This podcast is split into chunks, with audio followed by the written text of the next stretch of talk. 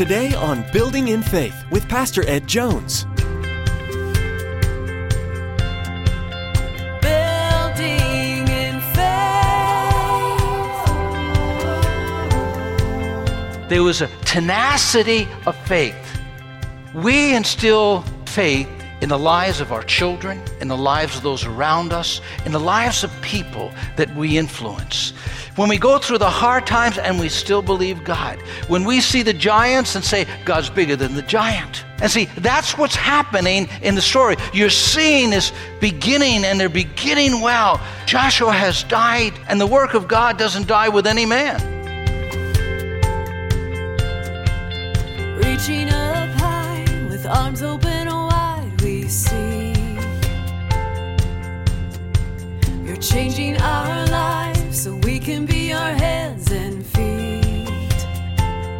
Our families and friends are watching how we live out our faith. We can be a good example or a bad one. Will your experience be an encouragement and inspiration or an example of how not to live a life of faith? As Pastor Ed teaches us in today's message, when we trust God and allow Him to impact the world through us, that work goes beyond our short years in the flesh. His work goes beyond our limited capabilities and reach and continues on for generations. Now, here's Pastor Ed with today's edition of Building in Faith.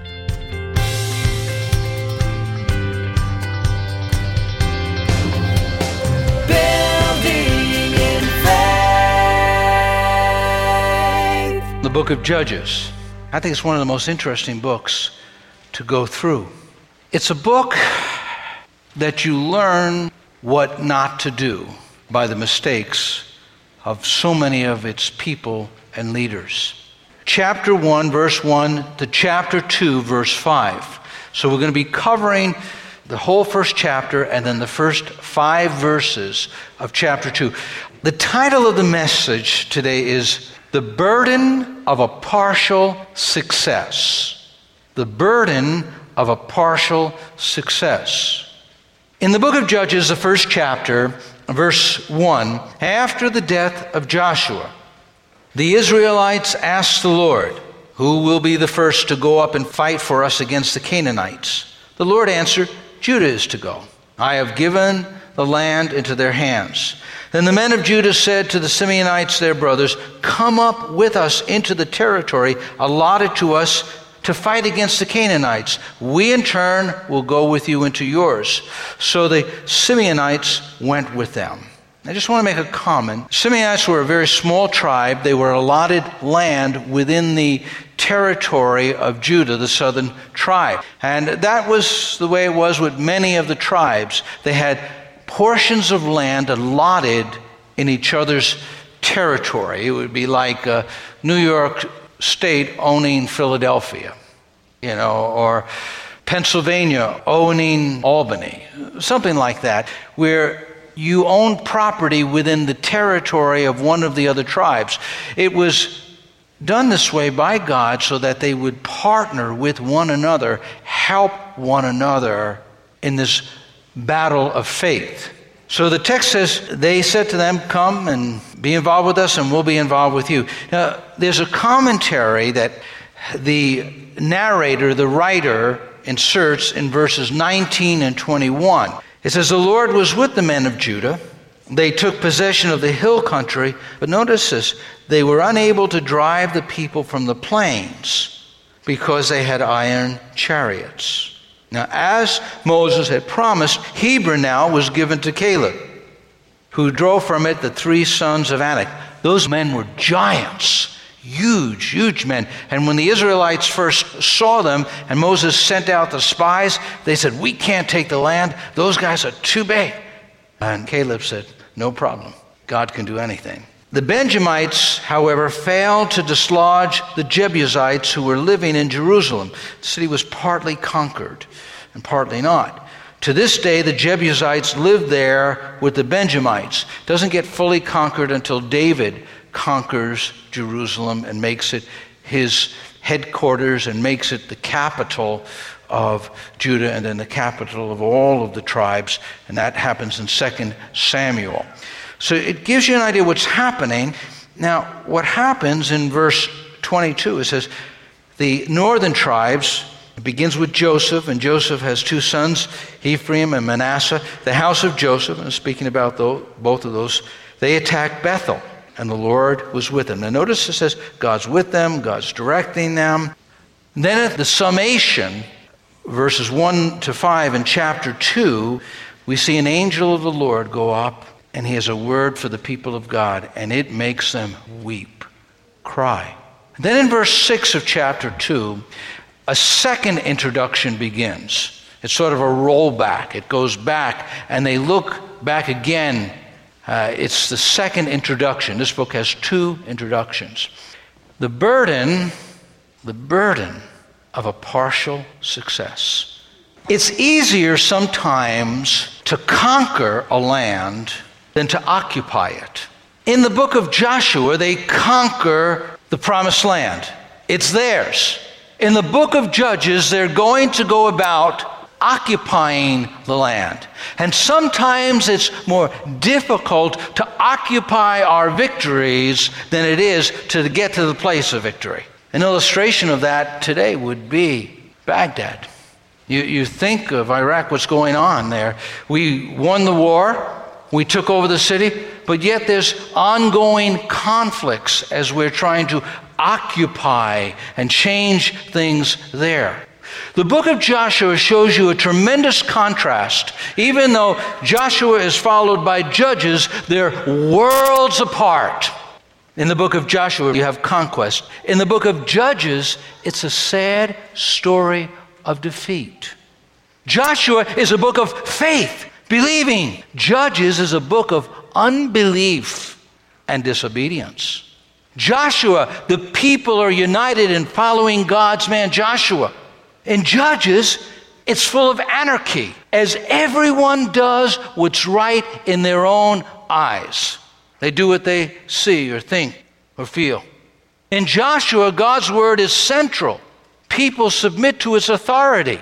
You remember in Joshua 1, God gave that word to Joshua to meditate in that word day and night and to practice everything in it.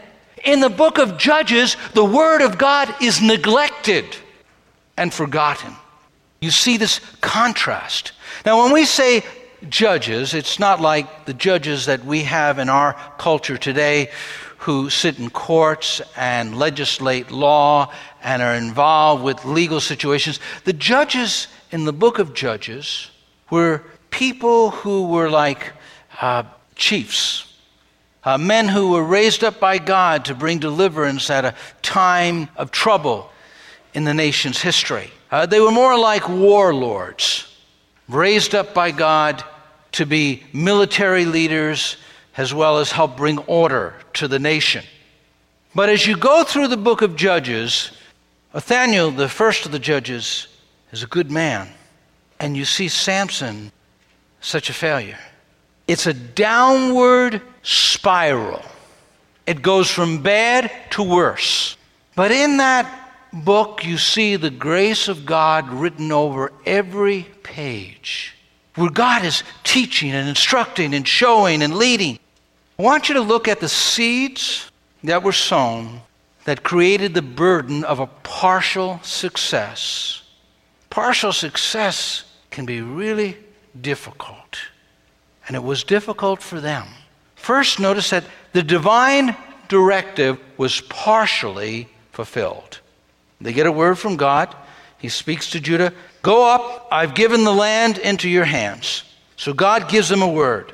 They inquire, God, Joshua's dead. Now what should we do? He said, Now you go up and take the land. And so they talk to the Simeonites, their brethren, and they go up and they fight this battle together. And God promises them a victory. And they have early victories, early triumphs. In fact, as they begin to walk with God, God begins to pile up testimonies for them. Now, let me just state that in another way. If you walk the walk of faith, God will give you a story to tell. If you walk the walk of faith, God will give you a story of faith that will sustain you, that you could pass on to others, that you can find sanctuary and strength in. And that's what's going to happen because as they go through the land, they begin to eliminate the Canaanites. Now, I know our culture looks at that, says that's horrible. But they forget a couple of things. First of all, God is the judge of all the earth. And the Canaanites had offended God. They had sinned. They were lascivious. They were awful. And if you read some of the literature about how the Canaanites lived and how they acted, uh, they were a snare to the people of God. And God said, Okay, I've been patient long enough. Judgment's coming. And He judged the Canaanites. And He said, You're to wipe them out. You're to be my instrument of judgment upon them. And so they went forth to eliminate the Canaanites. And I could imagine some people, like they said today, how could God do that? Kill all those people? Well, Adonai Bezek gives a testimony in verses 5 to 7. He's one of the kings, and it says, It was there that they found Adonai Bezek and fought against him, putting to rout the Canaanites and the Perizzites. Adonai Bezek fled, but they chased him and caught him and cut off his thumbs and big toes. So they disabled him.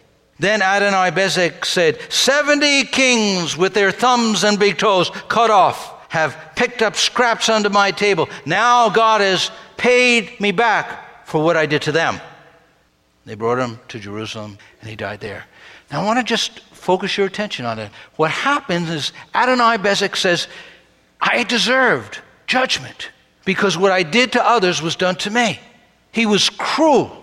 He incapacitated kings and rulers, and he brought them to his table and ate the scraps from the table like animals, like dogs. He humiliated them.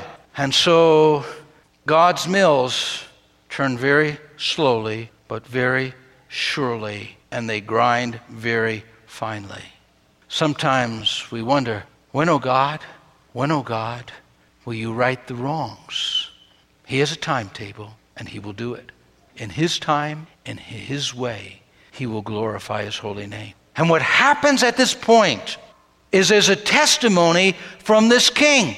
Justice is being done. Now, that would have been an encouragement to Judah. It would have been an encouragement to the Simeonites. They could be able to say, wait, God is affirming the direction we're going in. So they have this testimony, and then it shows you another vignette. It shows you an ideal family. Someone outlived Joshua. Was Caleb.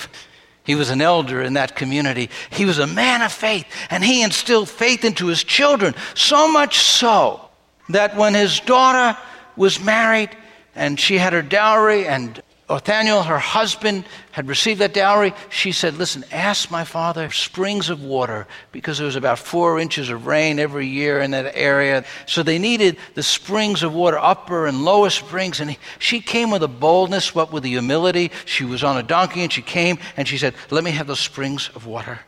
And her father Caleb granted that. There was a tenacity of faith.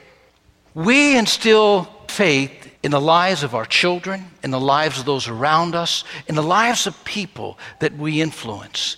When we go through the hard times and we still believe God, when we see the giants and say, God's bigger than the giant. And see, that's what's happening in the story. You're seeing this beginning, and they're beginning well. Joshua has died, and the work of God doesn't die with any man. Moses dies, and then Joshua comes. And Joshua dies, and then God's still working. That's all through history. So here you have this godly people beginning to seek God, and God gives them direction, and God gives them a testimony from the king. Yes, this is the rightful retribution. And then there's a godly family, the Caleb's family there. And whatever you start going in God's direction, there's, there's, going to be testimonies in your life, stories in your life, stories of faith, how God has answered prayer, how God has delivered, how God has spoken, how God has helped. That's why time and time again, as we've went forward, I went backward with the church, uh, going back to remind us what God did in the past so we could meet the challenges in the present. You look at your journey and you realize, God, you met me there. You help me in this hard place. You'll help me in this place. But what happens now is there's a fly in the ointment, and it just ruins things. In verse 19, the Lord was with the men of Judah. Notice he's with them. They took possession of the hill country, but they were unable to drive the people from the plains because they had what? Iron chariots. Oh, iron chariots. I mean, that must have seemed formidable. And it was. I'm not meaning to minimize it. But then look what happened to the Benjamites. However, they failed to dislodge the Jebusites.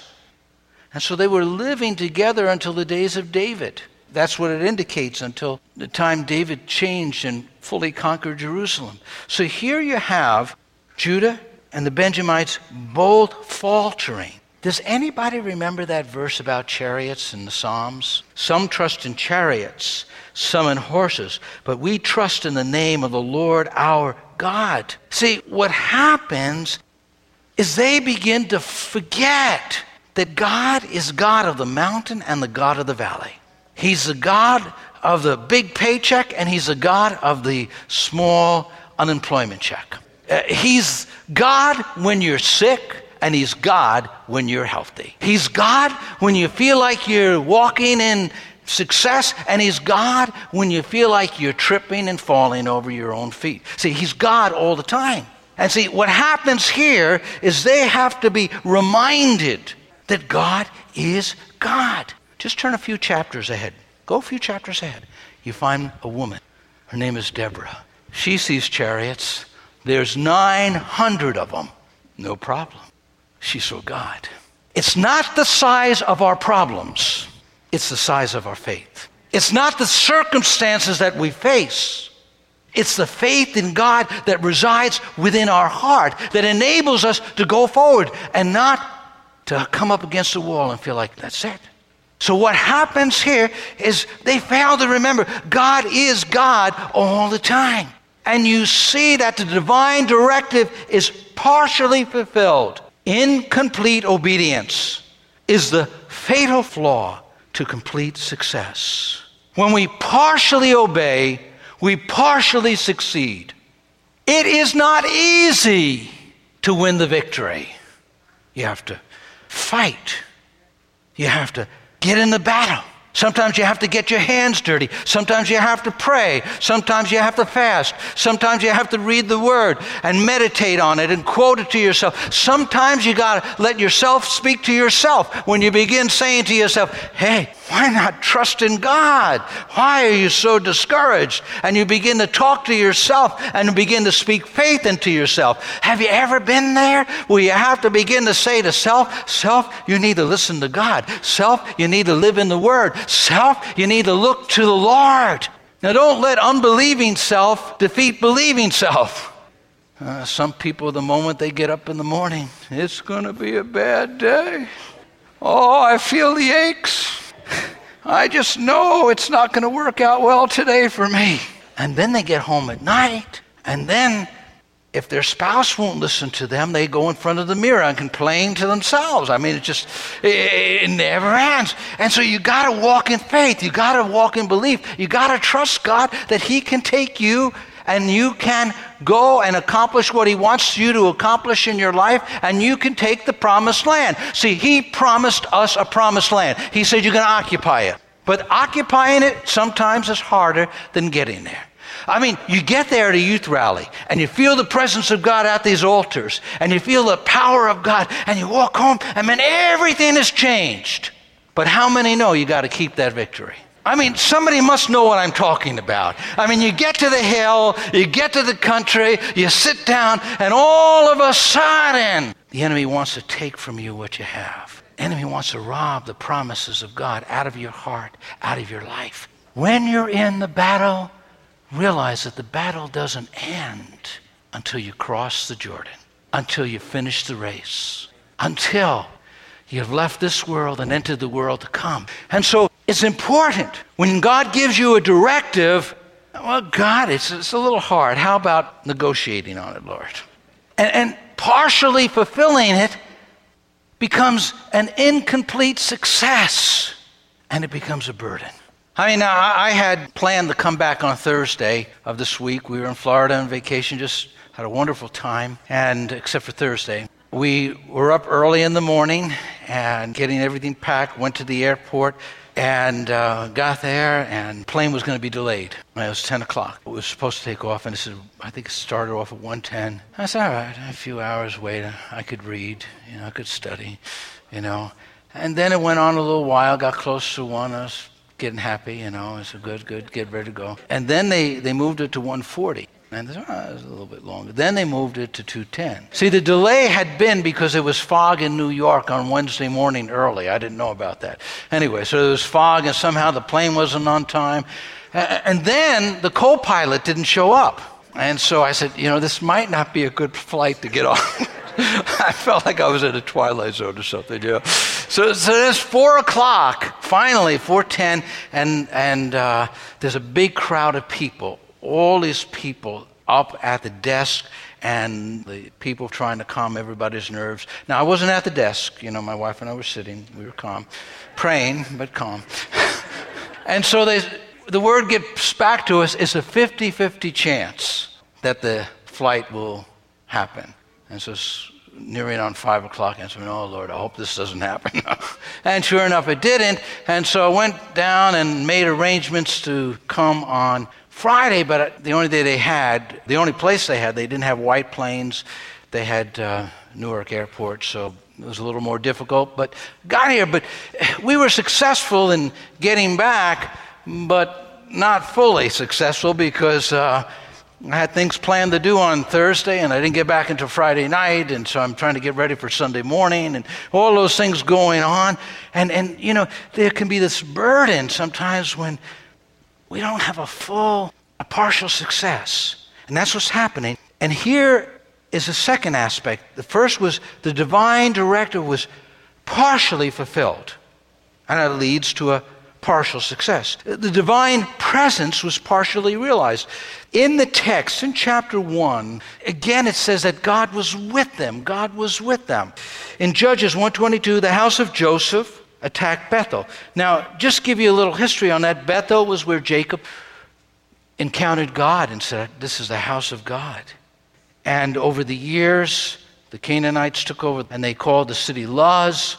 And um, Joseph had two sons, Ephraim and Manasseh. They became two of the tribes of Israel, and so they were going to go up and fight against the Canaanites. But what happens is they get the victory. You know, the Lord helps them. But how they do it, there's a contrast. Now, I, I want you to go back with me and think about the spies that were sent out by Joshua.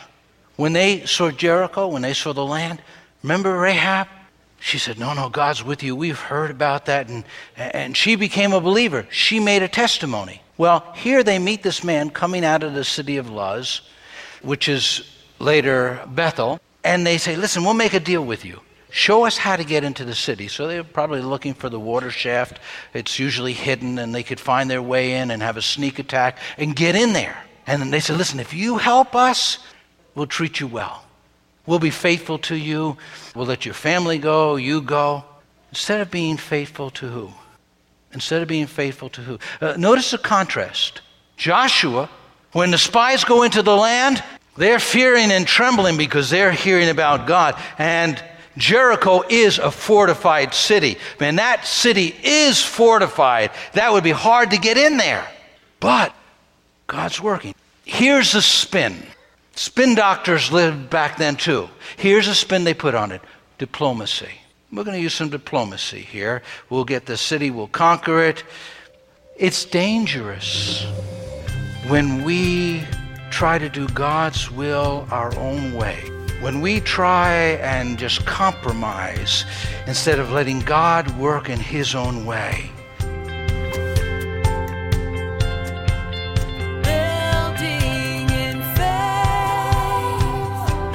Throughout the history of the nation of Israel, there have been various forms of leadership, from the creator of heaven and earth to kings to judges.